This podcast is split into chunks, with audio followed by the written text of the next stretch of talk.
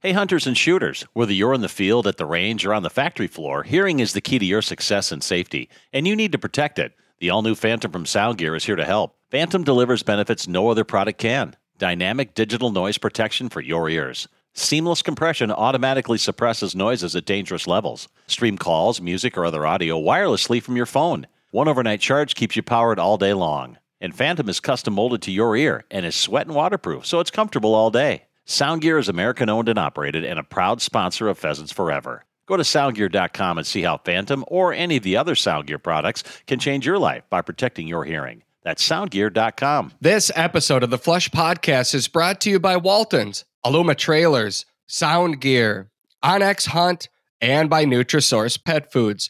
My guest today is Greg Harson. Greg is a conservation officer for the state of Iowa. We'll find out what it's like to walk a day in his shoes, challenges current conservation officers face in the field, and of course, hear a few of his favorite stories from a lifetime spent protecting wildlife and wild places.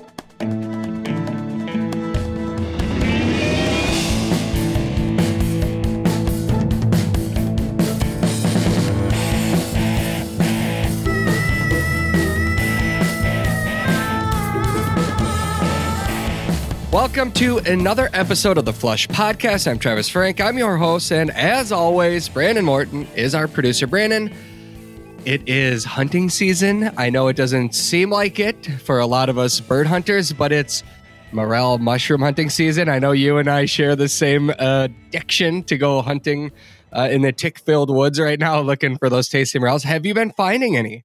Yeah, it is my favorite type of hunting season personally. And I've, I've found something, I think we found something like 60 this year. We've only gone a couple times, just a couple hours, but I mean, they were in like just unexpected right there spots. It was amazing. How about yourself? Yeah, I'm calling it the year of the morel, and I've got a few buddies too uh, that have been hunting them for many years, and we have this text thread going, and and we're constantly sharing information. But Oh my goodness. I mean, it's like when I find them, it's they're everywhere. I went out just the other day with my brother and I think we found like 300 of them. 300 um, that's yeah. two zeros at the end right yeah with zeros at the end oh yes oh exactly goodness. i know i know i have been sharing them uh not my spots of course but i've of been course. sharing the mushrooms yes um and i found like this this like the most beautiful sight i think i've ever seen was a a, ma- a morel mushroom bouquet.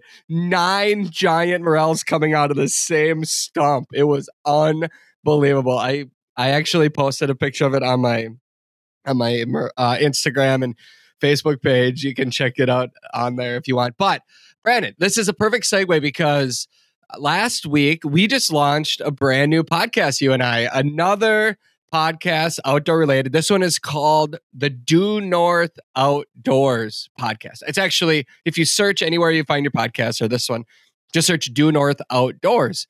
And this podcast is a spinoff of one of our other TV shows. And if you've listened to this Flush podcast for a while, you know that we produce other television shows. And that's how this podcast began. Well, my co-host and I, Natalie Dillon, Natty Up North. If you're an Instagrammer, or social media, uh, you might follow her she and I co host that TV show, and now we're co hosting a podcast. And last week was our first podcast, Brandon. What did we talk about? We talked about the morel mushrooms. yeah, and, and right, we went over right. everything on like how to find them, you know, how to how to prepare them, you know, what to make with mm. them. We mm-hmm. kind of went over the whole gamut of everything. So yeah, and then some myths too, debunked a couple, maybe, uh, or created. Maybe we created more. I don't know.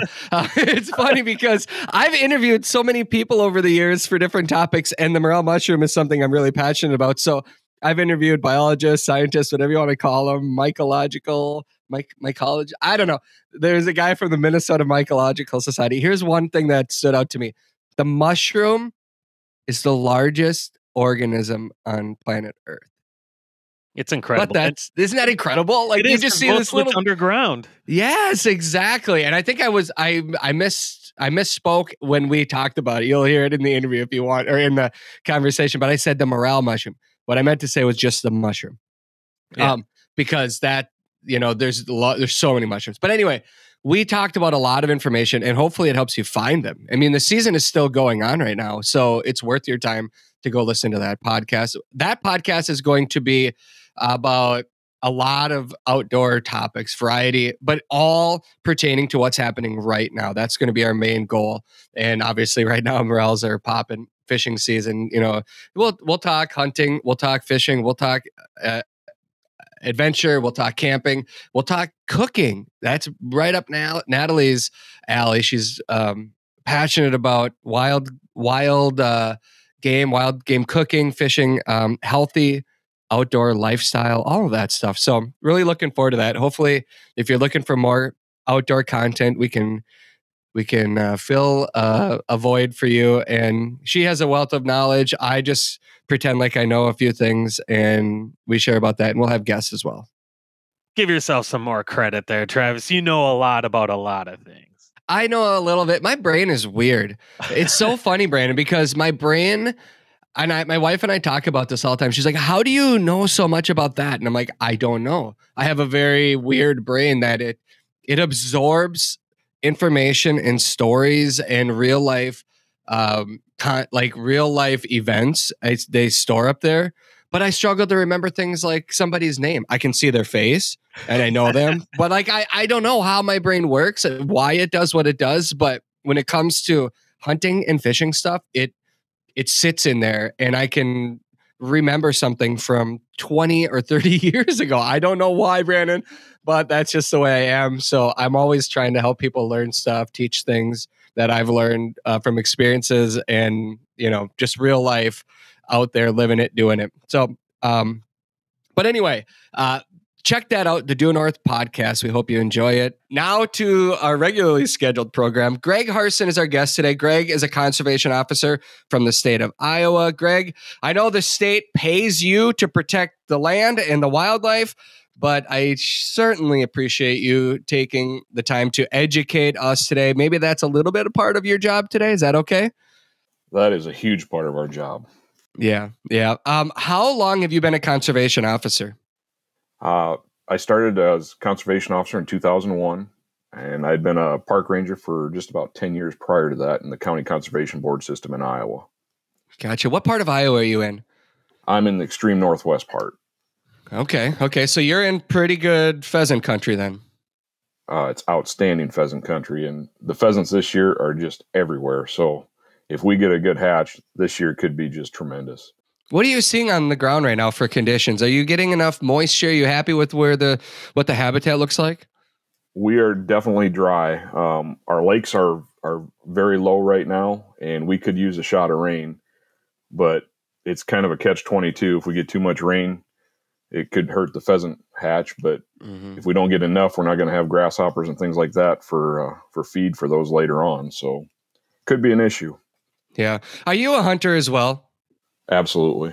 Yes. Gotcha. So yeah, I hunt, hunt deer, pheasants, anything, you, pretty much anything. Do you feel like most conservation officers are hunters and anglers themselves? I would say 98% are yes mm-hmm, mm-hmm.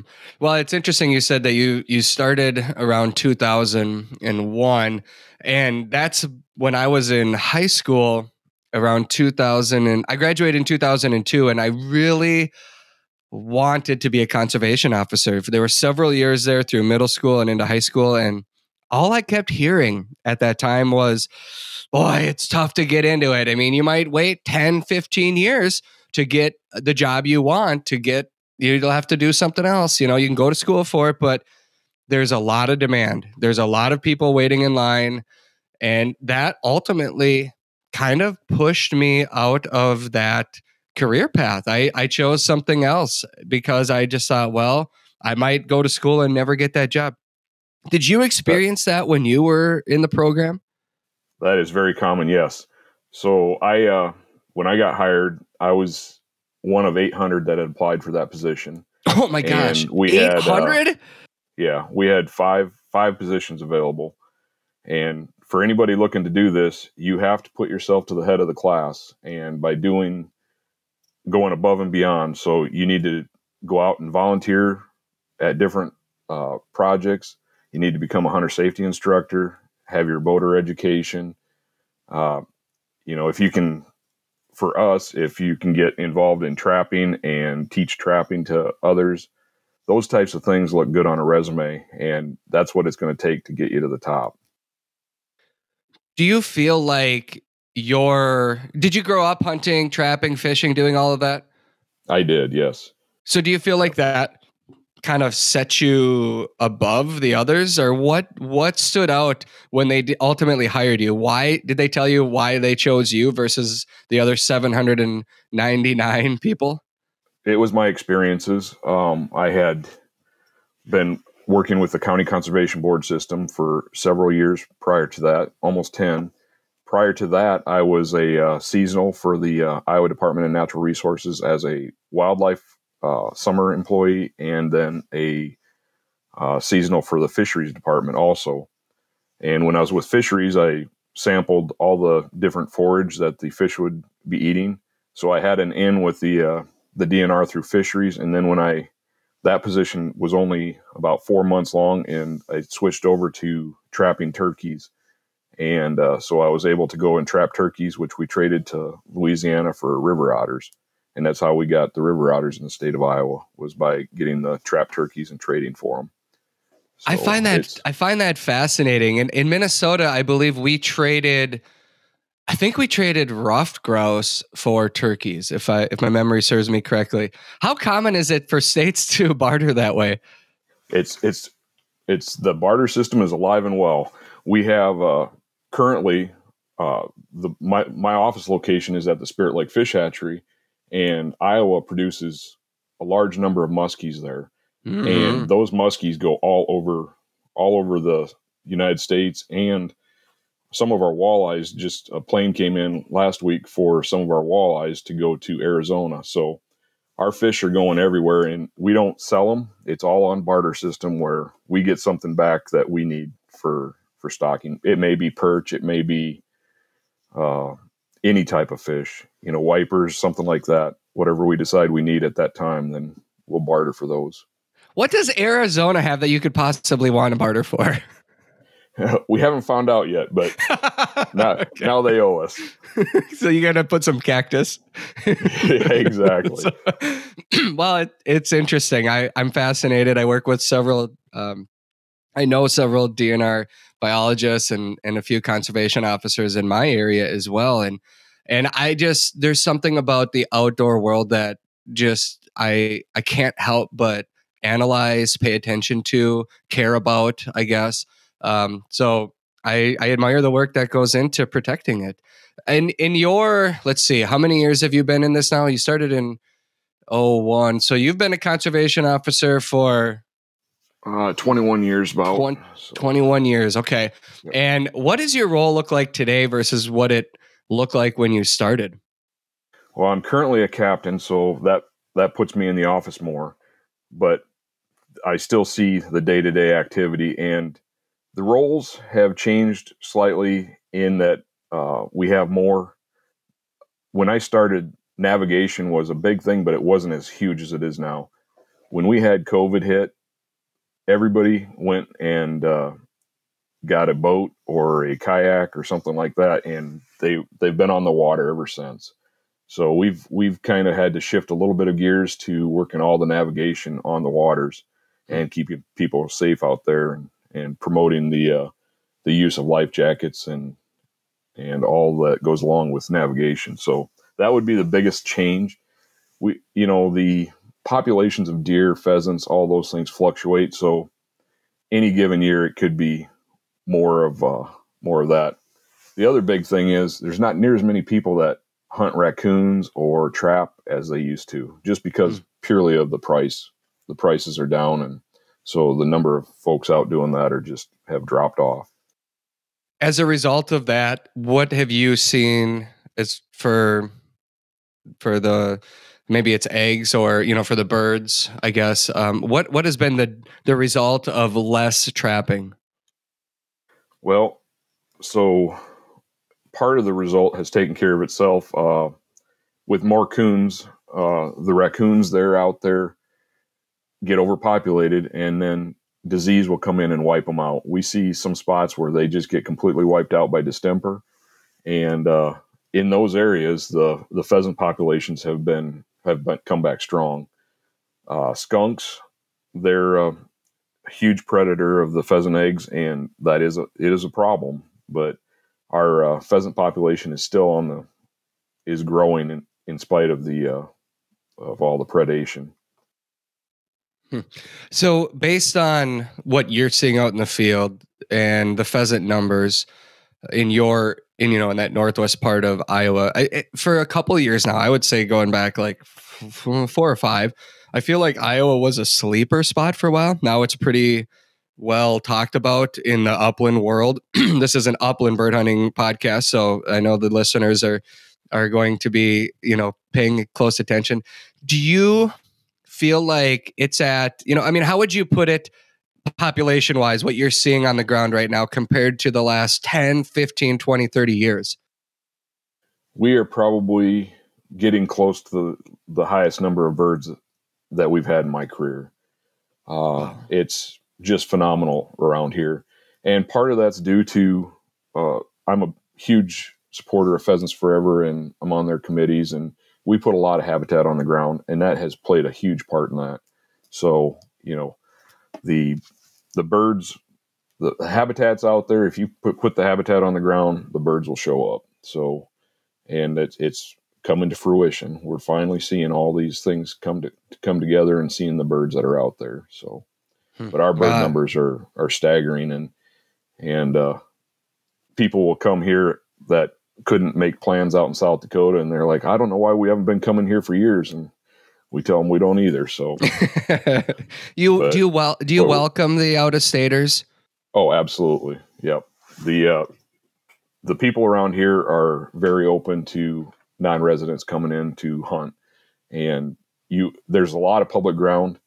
Um, I pretty much hunt public ground exclusively and find all the birds that I could possibly want. So I, I welcome people to come and all they have to do is give us a call and we'll point in, in the right direction. So yeah, that's, uh, that's one of the things that we are all about is, is providing opportunity for others from other states. So you mentioned that people call. I think that's an important thing to discuss because I think that's probably true for most states, most agencies, conservation officers that if I, let's say, you know, being up here in Minnesota, wanted to come down and hunt Iowa, I could call you or somebody else on your team.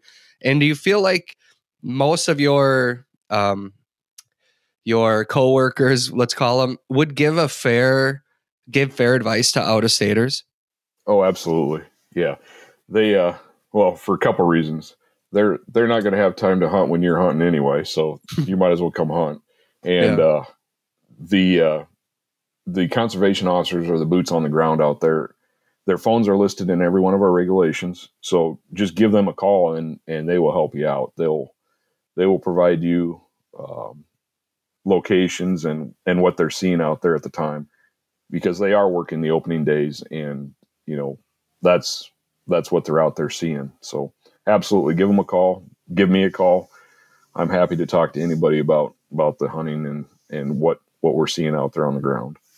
Speaking of the the dialogue back and forth, it's interesting. Last week, our conservation officer in my county here in Minnesota sent me a message, and he said, "I I just saw a black pheasant." Out on this such and such property that he knows that I hunt because he checked me last year when I was hunting it. And he goes, Do you have any idea how this got here? And I said, No, I didn't. But if you see it again, send me a picture. Have you ever seen a black pheasant or have you ever seen an animal while you're working that you're like, What are you doing here? And how did you get here? Yeah, we've uh, we've seen black pheasants pr- before. Uh, it could be just a, a melanistic phase of the uh, the pheasant. I've seen uh, pheasants that were almost white. We've had, uh, uh, and then we get our our standard moose and elk down here once in a while, which they're not supposed to be here. So, what do you do when that happens?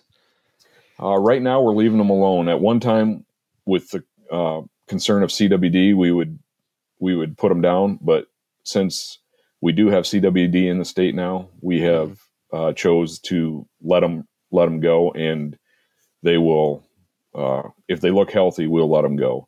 If they they're sick, then we'll put them down. But hmm. for right now, it, our protocol is to just leave them be and and let them go where they're headed. Hmm. I want to circle back for a second to what we originally discussed. When why why did you want to become a conservation officer to begin with, and then also when I mentioned that you know it was so hard to get into it, and you said there were 800 people. Is it still that way today? Yeah, to some extent. Uh, we just hired. Um, let me see here. A year ago, we hired four, and that that class had a hundred and some applications. Right now, the law enforcement is not something that people are really breaking down doors to get into. Mm-hmm. So the opportunities are are better. But we what we're seeing is a lot of law enforcement from other agencies are trying to get in with us, which uh, we're a different type of law enforcement. We're not just out there arresting people every day. We have the background of biology and things like that that has to be taught along with the uh, law enforcement. So that's a that's a big thing. But for me to get into it, I think I wanted to be a conservation officer since I was ten or twelve years old. Well, probably when I went through hunter ed, my hunter ed class, and uh, the hunter the conservation officer came in and talked to us, and and uh, that was what spurred the the the goal of trying to get into this field and I haven't regretted a day since. So, well, I, I'm pretty sure we're going to get into some of the challenges and things that you dislike about your job. But what do you love about your job? I get to go out and do every day, be out in the outdoors, uh, dealing with the public. A lot of law enforcement officers have to deal with negative all the time.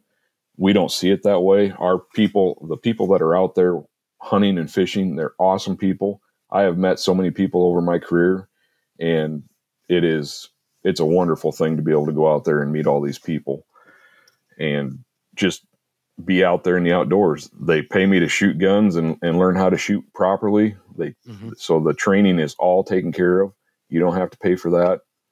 Um, they put gas in my vehicle for me so I can go and see all these different wildlife areas on a regular basis and you know, the the conservation officers out there, nothing changes without them knowing about it in their territories. So that's that's the neat thing about it.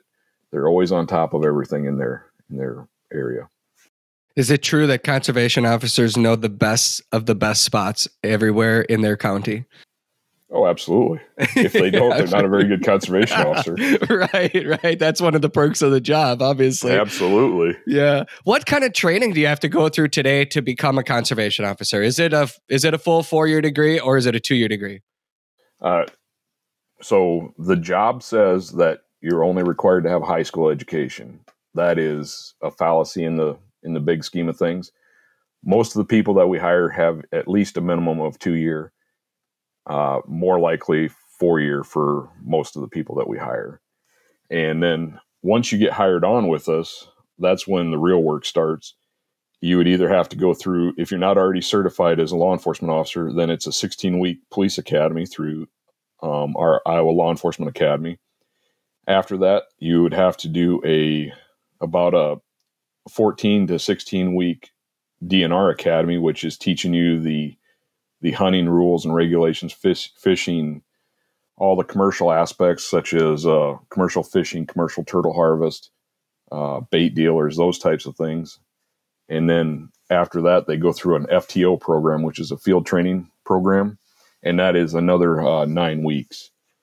And after that, all that's done, then hopefully we get to send them out to the field. So, in in a territory. Waltons, what can I say? They are the ultimate online store for everything you need to prepare and cook your meat. From wild game to pork and beef, they've got you covered. Their tagline is everything but the meat for a reason. A few weeks ago, they launched a new website to make your online shopping experience even easier. Waltons.com has over 5,000 items on their site in stock and ready to ship the same day. I went to their site the other day to purchase jerky seasoning for my son's big old gobbler. I found the seasoning I wanted wanted, plus barbecue sauce, a new thermometer, steak seasonings, gloves, and a handful of other items. There's so much to choose from. It's just incredible. From grinders, mixers, stuffers, slicers, smokers, vacuum sealers, seasonings, and so much more. They also host their own podcast called Meatgistics and host live stream videos and chats to help you make the most of your cooking experience. Check them out at waltons.com. The OnX Hunt app is one of the most valuable hunting tools that I take into the field every day. I talk about the OnX Hunt app every week. That's simply because I use it on every hunt. Seriously, every hunt. Their app tells me everything that I need to know about the land that I want to hunt and the lands that we can all legally hunt on. If you've used it yourself, then you know that the OnX app shows your location on planet Earth and clearly lays out the land boundaries. It also tells you information about the type of property you're on, like state owned land, federal lands, and walk in access properties. It's ideal for scouting before the hunt and during a hunt to help put together patterns. The app also has helpful features that show you the kind of crops that are in the fields, which obviously is a big deal for us upland bird hunters. These are just a few of the many tools OnX Maps give you, and these maps can even be used in areas without cell coverage. From the palm of your hand, OnX Maps always help you to know where you stand.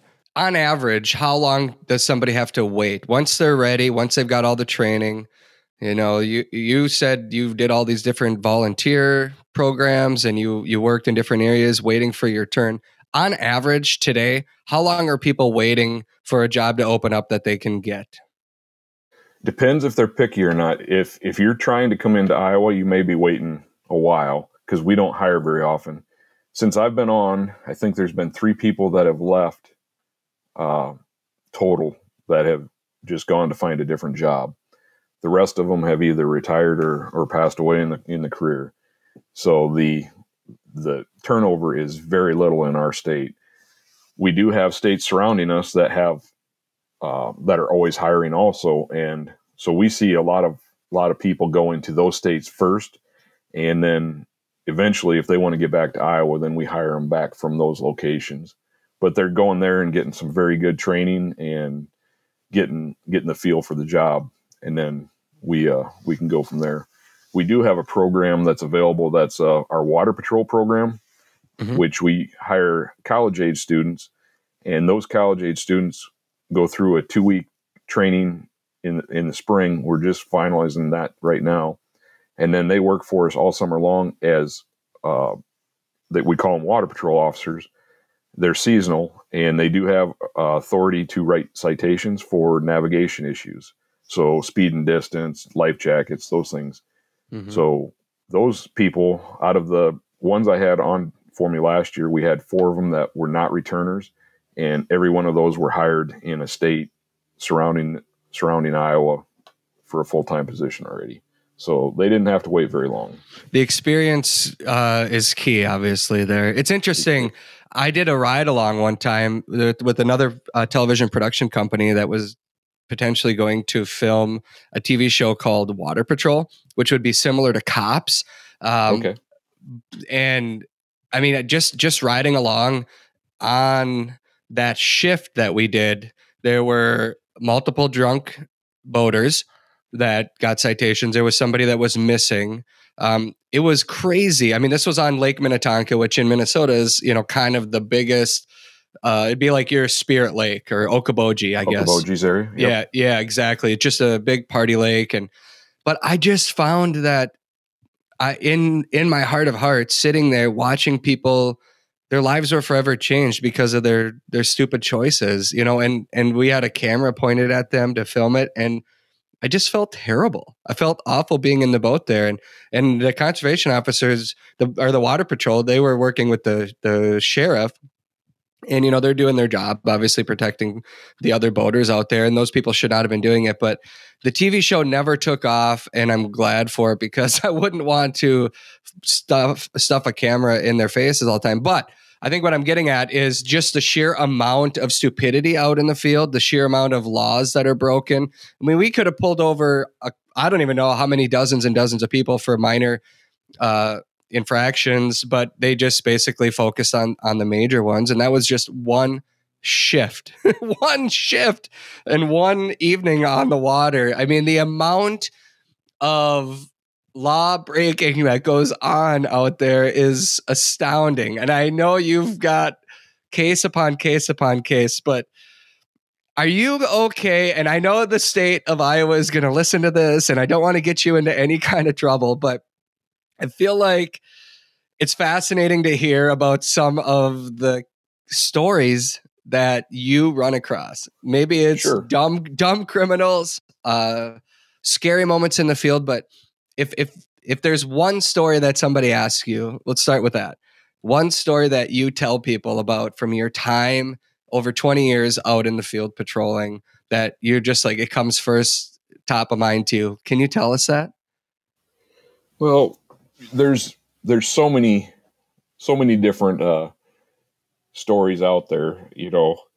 Uh we go one of our jobs is to make sure that people aren't having parties on wildlife areas and things like that. Mm-hmm. So there was one time that we had a uh, uh, a report of a um, some suspicious activity going on in one of our wildlife areas, and it's in the middle of the night and it's dark, and this location is people always claim that it's haunted and all this type of stuff. So we're walking out there, and just for the record, I don't believe in ghosts, so I wasn't overly upset about it, but we're walking out there and all of a sudden I feel something on the back of my shirt and it, it's the deputy behind me. He's he's got a hold of my shirt right behind me. So I don't know if he was using me for cover or what, but yeah. And then when we got out there, uh, it was a big party and we ended up uh, taking that party down and, and arresting several people. But once he got out there, he was fine. But that walk out there was tough on him. So really, uh, oh yeah. How We've many had Kate? Go ahead. Uh, how many escaped and how many did you get? Oh, we got them all. They were too far from cars to be able to escape, so they we got them all. We rounded them up. So that's impressive. That was, that's impressive. That I'm, I'm guessing high school kids. Uh, they were they were older than college. Yeah, we really? we live next to a metropolitan area, and and we get people coming over from from other areas. So yeah, they they weren't expecting to see us out there. I've had situations similar to that with uh, hunting or working coon hunters, mm-hmm. and coon hunters run dogs at night, and you can hear the dogs for probably a, over a mile. And I've had uh, situations where we suspected the guys were uh, spotlighting, and so you sneak up on them and, and lay down in the fence line. I've had dogs run basically right over top of me, and then when the uh, the coon hunter comes past you, you stand up and find a tree to hide behind and announce yourself. And uh, boy, they they become believers right then when when they see a conservation officer a mile from the truck and out in the middle of the woods. So they never expect it, but you never know where we're going to show up. So that's part of it. Do you just is your adrenaline just pumping as they're coming? Dogs are barking, they're coming your way, and you're you're trying to hide and find a spot. Do you just spotlight them then? No, yeah, I don't. Uh, yeah, you hide until the the dogs don't pay any attention to you because they're they're looking for one thing and that's raccoons. Mm-hmm. Uh, and and the the you know most of the time these guys are are doing everything right, but we get a few that will bring a dog that is less than stellar and and so they're just spotlighting the trees to find the uh, coons, which is unlawful in Iowa. So we uh we're out there to to curb that activity and once we catch a few of those guys, word gets around pretty quickly. So so the idea there is the or the the law infraction that they are guilty of would be they just brought a dog out there and they're claiming it's a coon hound, but the dog doesn't yeah. really know what it's doing. They're just walking around with the spotlight, shining, shooting raccoons up in trees. That's correct. Yeah. How do you and prove them? When it when it was when it was when the uh, when the coons were worth money, that's what they were doing a lot. Yeah. How do you and prove, prove that? it pretty easily. Uh, you if so if the dog is not treed on the tree that the coons are in, they cannot use a spotlight in Iowa. So if if we're standing there watching that dog and it's not treed on that and the guy's shooting a half mile behind us, you know that they're uh, they're just spotlighting. So we have to observe the the crime and and that's the way we do it. So, but once we find uh so if they've got a pickup load full of coons and we watch them take two or three of them illegally, that whole load is contraband. So they lose the whole load of coons. So What other fines do they face? Um, sometimes it's license. You know, they have to have the proper licensing. So sometimes they don't have fur harvester licenses. Uh, sometimes they're trespassing, which, uh, you know, is a the uh, landowner would have to file a complaint on that. But those are the the main main problems would be use of artificial light, the trespass, and then no licenses quite often. If they're younger kids, quite often they don't have the proper licensing. What is the biggest crime that you've busted? Oh, we've busted some uh, deer crimes that were very large. Uh, I didn't do them by myself, but there's, you know, in Iowa, you could have to pay up to twenty-five thousand dollars liquidated damages for a deer, and uh, per deer.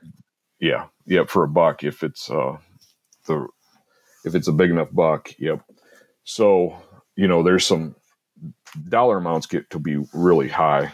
We've uh, in the past probably 15 years, we've probably taken down several guiding services that have have used fraudulently gotten licenses for their clients to come in and take a, a buck.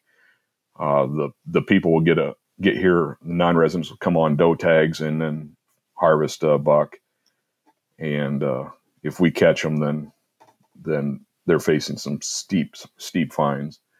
We had a case just this past year where it was in my district that the the fines for I think it was four individuals was a little over eighty thousand. So, wow, we uh we have some some high dollar things going on in the state where they're taking them. The other large things would be we several years ago we had turtles, um, some big turtle harvesting uh, violations go on in the state, and uh, so we've that that comes into some big money, some bait dealer things that have come into a large amount of money. What could a Probably turtle my, violation look like? What does that even mean? So at one time, the turtles were harvested, snapper turtles and the uh, uh, spiny soft shells were harvested for sending over to China. The the uh, people from China would like to eat the uh, snappers and the uh, soft shells, and they would pay to have them shipped over there. So the turtle buyers would buy them from for anywhere from a dollar fifty to three dollars and fifty cents a pound, and it, it was pretty well unregulated uh, in my early career, and people could make a lot of money on on those turtles. Uh, so we we had a law that didn't allow non-residents to come in at that time, and and we had some non-residents coming in and and harvesting turtles inland in the state. So we uh, we made some cases on that. So how do you bust them? How do you catch them? Are they putting nets out there? Are they spearing they them? Are. are. they what are they doing to catch them? Uh, you find that uh, the stuff to keep ticks away from you is is your friend. Uh, insecticides. We uh, spend a lot of time in the weeds and sitting along rivers, watching, waiting for boats to come up. Uh, we we get help from the public we have a tip line that uh, will provide us with at least an initial read on what goes on. Uh, hotels, the hotel managers quite often will give us some information. So those are those are things that we use to to find out what's going on in the area. That and uh, spending a lot of time out in your territory. You know, going to the coffee shops, talking to the. There's people in these towns that nothing gets by them. They know exactly what's going on, and you just got to find those people and and and be able to uh, get the information from those people. Because one person in two counties can't do it all. I guarantee you that it takes takes the help of a lot of people, and wildlife crimes are not very. People don't like people causing problems with wildlife crimes, so they're more than willing to help us out with with uh, mm-hmm. information on those. So how often are people being watched in the field by a conservation officer and they don't even know it? Quite often. There's uh, some people. I've one of the my favorite things, and as a conservation officer, was I'll go up and check somebody, and they'll say, "Oh, I've I've been fishing my whole life, and I've never been checked." And that that is probably an accurate statement. However, he's never been checked physically. Uh, we've probably watched that person fish for hours and just come to the conclusion that there's probably nothing there. We're not wasting our time going in on it. So the you know we do sometimes go and just do all sorts of compliance checks where we just walk from one fisherman to the other just checking for licenses mm-hmm. but you're not usually going to find the big cases doing that what you're going to find the big cases doing is sitting back watching waiting and observing you know maybe a tip or th- something that you had heard in the coffee shop uh, just waiting for those things to come to fruition so you have to bust somebody in the act before doing anything or before you can make a move. Is that correct? Like, let's say I've seen Bill Johnson go out on a on a hunt eight days in a row, shoot his limit. I know he's over possession limit, and I tell you, Greg, I know for a fact this guy's over his possession limit. Can you go to his place and look into his freezer, or are the laws now changed to protect that hunter, that angler, whatever it might be? So Iowa does have a law that uh, we can go in there. We would we would secure a search warrant prior to doing that, and uh, search warrants are very easy for us to to get uh, if we've got all the elements that are required. So we would, and if if we can't secure a search warrant, it probably we don't probably have enough information to to do it anyway. So um, we try to err on the side of of getting search warrants and going in. If a person like say you would give us that information, then if we can use you as a if you're if you're willing for your name to be out there, then we can use you on the search warrant application as a credible witness, and then the it makes it a lot easier to get the search warrant. If not, then we may have to do a little bit more work. We may have to uh, go observe that person for one more day and be able to state that they are doing whatever act that you claim they were, and that your story would probably make sense. So, hmm. uh, the other thing we can always do is just go talk to the person. And people have a tendency of of trying to lie initially, but within the first few minutes they'll they'll come around and and would rather tell the truth than than uh, try to continue to lie. So, sure. How often do hunters or anglers make mistakes where they call and say, "Hey, this was an honest mistake." You know, I thought, you know, maybe it was their pheasant hunting and they shot a hen, and they call and say, "You know, I I'm deeply sorry for this mistake. It, you know, it was a crossing shot. I took out a rooster and a hen got in the way, or whatever it might be." You know, do they? Does the punishment always fit the crime? I guess, or are there in this in this outdoor space, is there leniency to say, you know what, this is an education moment that I can teach you, and you know they're they're admitting what happened out there, therefore I'm not going to give that person a fine or a ticket. Uh, officers always have discretion. They are have the ability to, depending on where you're at and what state you're in, but our our officers have the discretion to issue a citation or not issue a citation.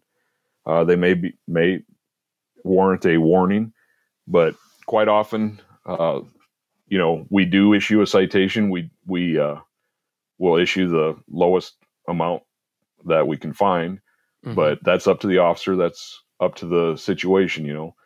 Um, but we do have people turn themselves in regularly. It happens all the time.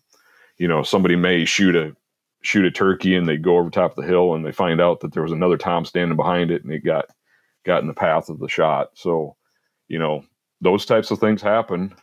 Could you get a citation? Absolutely. Uh, the best thing to do is always call though, because if we find out about it later on, then then there's going to be an issue. Sure, sure. Have you ever had a moment in the field that you were scared for your life?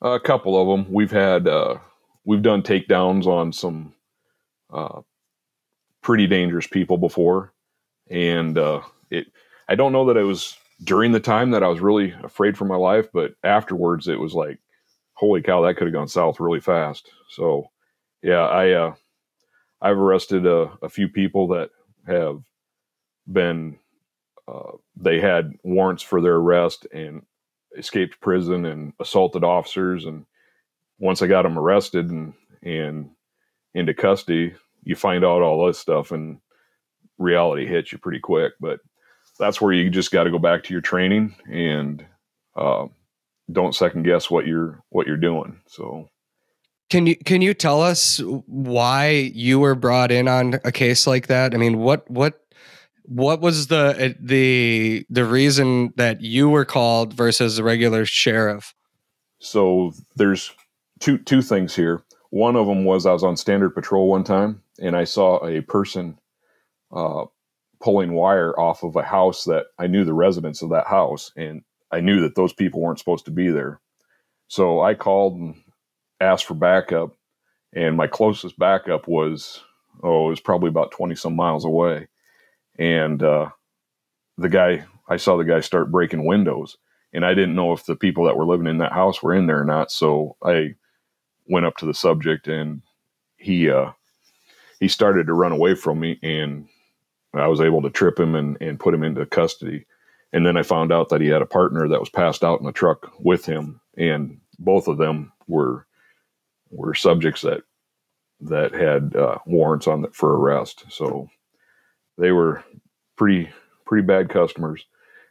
They uh, so that was one situation. It just was a place that you're in the place at the wrong time at the right wrong mm-hmm. place at the right time. And the other thing is our uh, the deputies in our rural areas rely on us as much as we rely on them.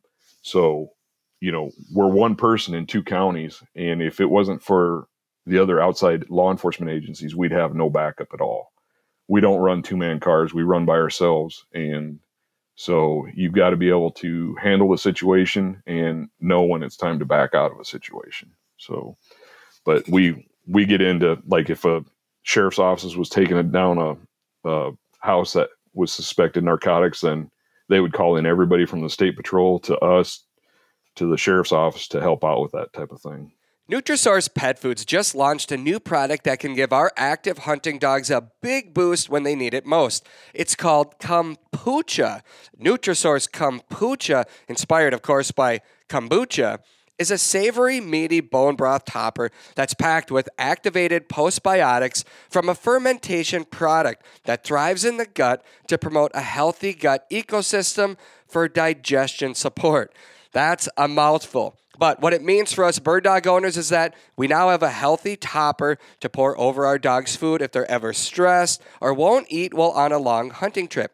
Kombucha is offered in three flavors turkey, beef, and chicken and comes in a 12 ounce pouch. Nutrisource high performance dog foods provide exceptional healthy nutrition for active dogs of every breed, just like my dog Daisy. Now they have a topper that gives our four legged hunters another edge when they need it the most. Check out their full lineup of dog foods at NutrisourcePetFoods.com. Aluma Trailers They've got you covered. Their trailers are built by a hardworking team in Bancroft, Iowa. They have models for nearly any and every hauling need, from ATV and UTV trailers to utility, snowmobile, motorcycle, car trailers, and even fully enclosed trailers like mine. Trust me when I say Aluma trailers tow gear like a dream, and they are 100% maintenance free. Plus, they come with an industry best five year warranty. Visit alumaklm.com to find a trailer that fits your needs. For everything that gets you outdoors, Aluma Trailers will help you get there. How about in a hunting situation? Have you ever been uncomfortable or a little worried about your your own personal safety? I mean, you're you're talking to people that have guns in their hands every day. Sure. yep. Uh, I can think of one instance where I uh, did a stop on a truck that had just gotten done spotlighting a whole bottom. Uh, I watched them run the spotlight that entire time. When they hit the road, I turned on my lights and stopped them. As I approached the uh, the door, the uh, a gun barrel comes out of the door, mm-hmm. and I was close enough that I was able to push the gun barrel away. I don't think the guy had any intent of hurting me. However, anytime you have a gun that is loaded, and it comes in your direction, it makes the hair stand up on the back of your head. And in that situation, the guy was trying to get his gun unloaded. In, at that time of my career, the uh, guns had to be unloaded and in a case, and he was trying to get it unloaded so the fine would be less, is what he told us. So his fine wasn't less. Oh, he got he, he got the ma- he got the maximum on that one. So, do you guys still have sting operations? And I ask this because I've been talking with the Minnesota DNR about going along, tagging along on a on a sting. You know, they have these things called robo deer that yeah. they can put out on a suspected poacher's area and wait. And they've we've stayed in touch, and I haven't been able to join them, but we did a story for Minnesota Bound, one of our other TV shows, probably twenty years ago, maybe a little bit more than 20 years ago. And I'm wondering, you know, are those still a thing? Are they still out there? Do you use them? We do. Yep, they're they're one of our tools in our toolbox. Um, we uh, we can set them up on uh, uh, private land or public land, wherever it is, and set them up so that if somebody was passing by, they could uh, either spotlight them, or if we've got a pr- place where a private landowner's been having a ton of t- ton of problems with uh, trespass, we can set them up and and catch somebody for trespass the same way. So yes, we still we still operate those. That's that's one of the things. Uh, I I hunted with.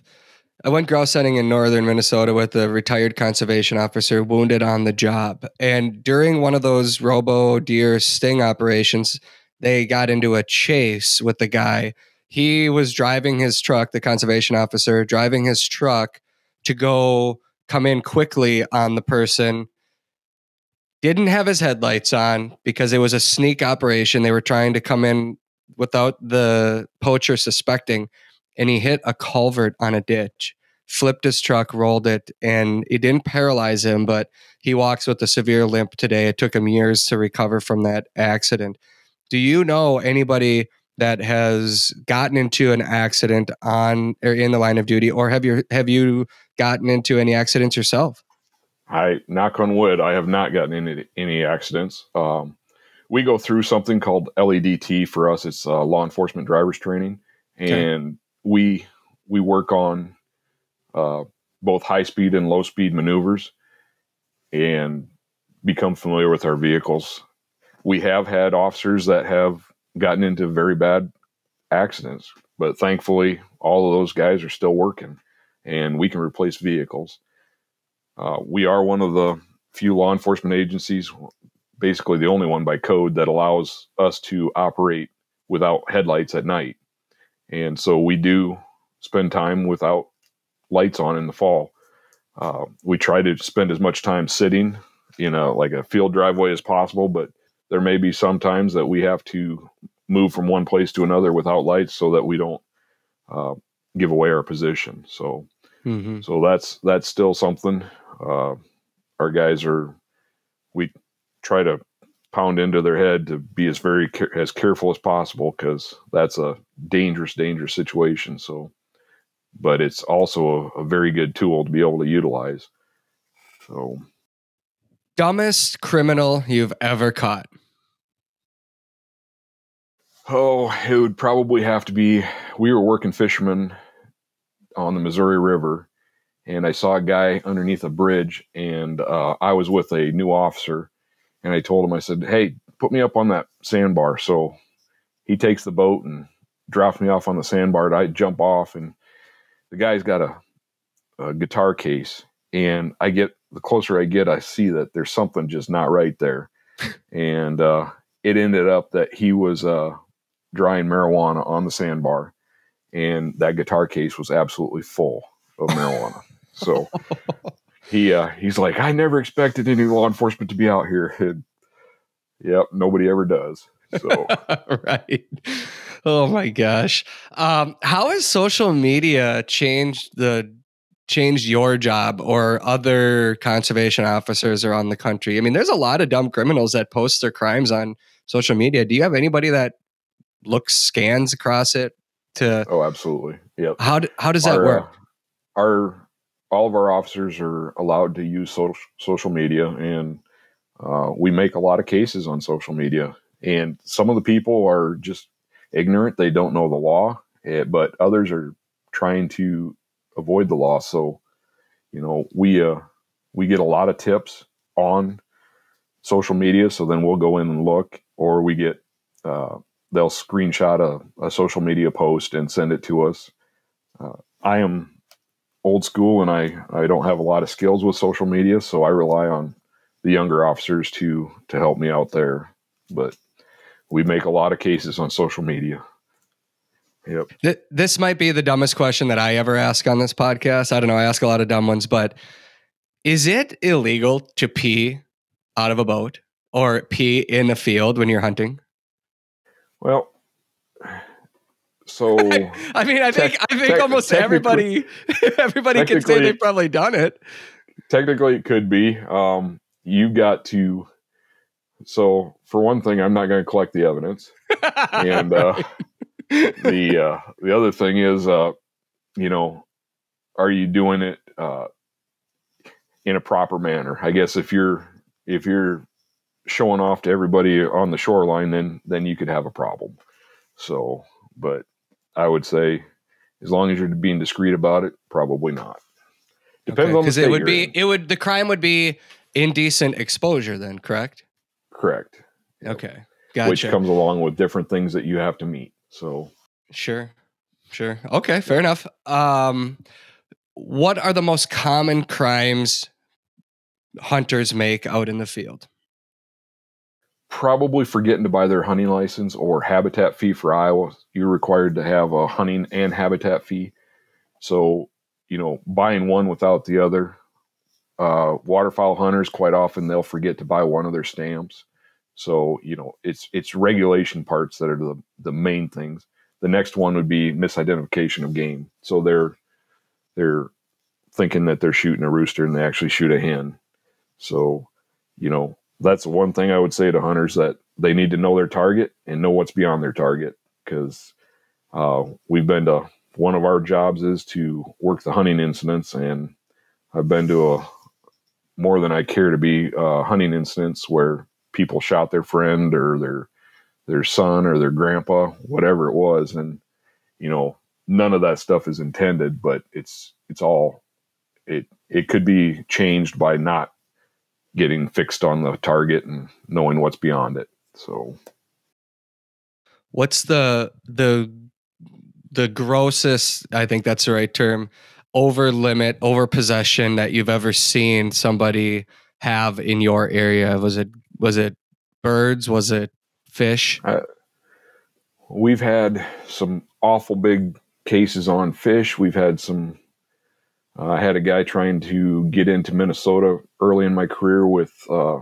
he showed us his pheasants and he had about, I think he had six, six or seven pheasants in his one cooler, but I saw blood on a cooler in the front. It was just a drop. And I asked him to pull that out and he didn't want to pull it out. So we, uh, we sat there and talked for a few minutes and I got a couple more officers there. We pulled that other one out and I think it was 20 to 30 pheasants at that time. So uh, that was a lot of pheasants over bag.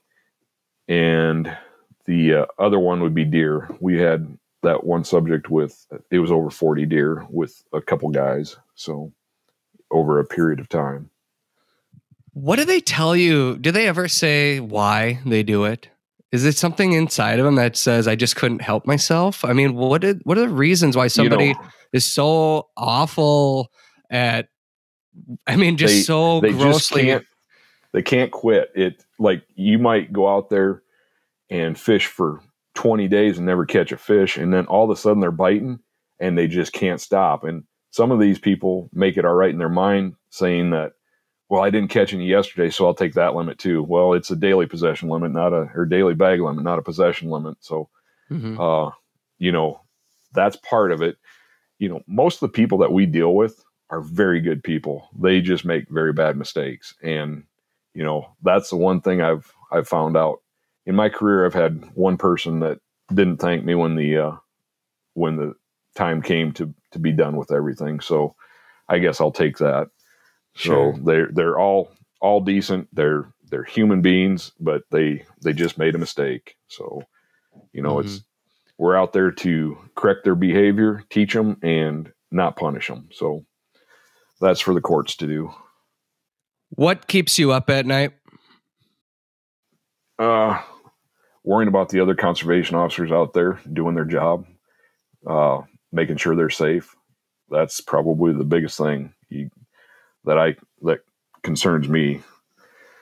Um, the wildlife populations are doing well. We've got tremendous biologists out there making sure that everything is is where it should be, and so I think we've got game for our next generation if if everything goes properly. So nice. What can hunters do to make your job and other conservation officers around the country uh, your jobs easier? Call us when the uh, violations are actually happening, not two days later. Uh, it seems like for whatever reason, guys will call us and they say, "I saw this happen two days ago," and by then the, the person's maybe out of the state or or back in their other county, you know. So call us when the violation's happening, and uh, no matter what time of day or night it is, so that we know. If we don't answer, uh, we'll check our, our messages and, and go from there. But that's the that's the biggest thing. They just need to help us to uh, to put the stop to something going on, and we can't do it two days later. We've we've had a few stories that you've shared that or you know about people doing dumb stuff or you know scary things there has to be days where you come home and you're just like gosh that was a good day. I met some amazing people doing amazing things. What are what are some things that you have seen out in the field where you're just like oh, we need more of that in this world um, i've seen people take the time to take kids out hunting take kids out fishing. We have a uh, a fishing club up here at the iowa great lakes that I think the other day I heard them say that they have already taken over 600 kids fishing this year. That is, those things are huge. You know, mm-hmm. they are our future. And for Iowa, we're special because our conservation officers are not paid by tax dollars. They're paid by hunting and fishing uh, license fees, boating ATV registration fees. So it's not tax dollars supporting our our cause. It's the people out there doing it that support our cause. And and uh, these people are providing a sport for these kids, and those are our future generation. So that's huge, just seeing those things. But I have more good days than I have bad days coming home. You know, it's wow. it's awesome. Every day you get to meet people from all different cultures. I've got recipes from every culture out there to to learn how to to cook things. So it's a uh, it's been a lot of fun. It's been a good journey. I think most conservation officers that I talk to or that I run in uh, in the field, or, you know, they're coming to check licenses or whatever. You know, we strike up these conversations because I, you know, I I respect what they're doing out in the field. I thank them. I'm glad to see them because I I mean, like you mentioned earlier, there's some people that have never been checked before. You know, and I say I'm not breaking any laws. I want you to come check because I want to know that there's people working to protect this out here and um, so we always end up having great conversations. And I feel like most conservation officers are just like most hunters, most anglers out there, uh, in that they just love the land. They love being out there, and that's why they're doing the job. And unfortunately, it comes with tickets sometimes when people aren't doing the right thing. But overall, I think the experience is probably going to be pleasant. There's not a lot of power trip out there um, in in that in your line of work. Would you agree with that? I would agree with that. The you can't survive in this position very long if you uh, if you treat people poorly. Uh, you know they and you're once again you're by yourself, so uh, you need to treat people like you expect to be treated, and and uh, and I think our officers do a very good job of that. There's days when you know there's certain situations where it's time to not be nice, but it's uh for the most part it's uh, our guys are do a tremendous job of of working with people and and treating them with respect, just like they're they would want to be treated. So. So, if you had to go back and do it all over again, would you still become a conservation officer? Oh, no question about it. Yep. You might not get rich at it, but boy, I tell you what, it's a good living and and uh, you know, there's no other job like it. It's it's awesome. Never know what you're going to experience from one day to the next. I bet. Final question There's, here: uh, If when you're all done and you retire, what's the what's the number one story that's going to stick with you from your time out in the field? Hmm. I don't know. It might be. Uh, I I worked with another officer one time, and we had information that a guy shot a deer out of a combine, and uh, so this other officer and I went up and we started to investigate this this situation, and we had permission from the actual farmer to uh, go out and talk to his his hired hand, and uh, we got out there and stopped the combine and asked the guy to get out of the combine so we could talk to him, and the guy denied and denied and denied that he had uh, done anything wrong, and so uh, the other conservation officer looked at me and he goes, "Well, Greg, are you going to take care of this?" And I said, "Sure thing." So I walked over to my my truck and grabbed my evidence kit. We carry an evidence kit with us, which had uh, swabs in it. And the guy goes, "What's he doing?"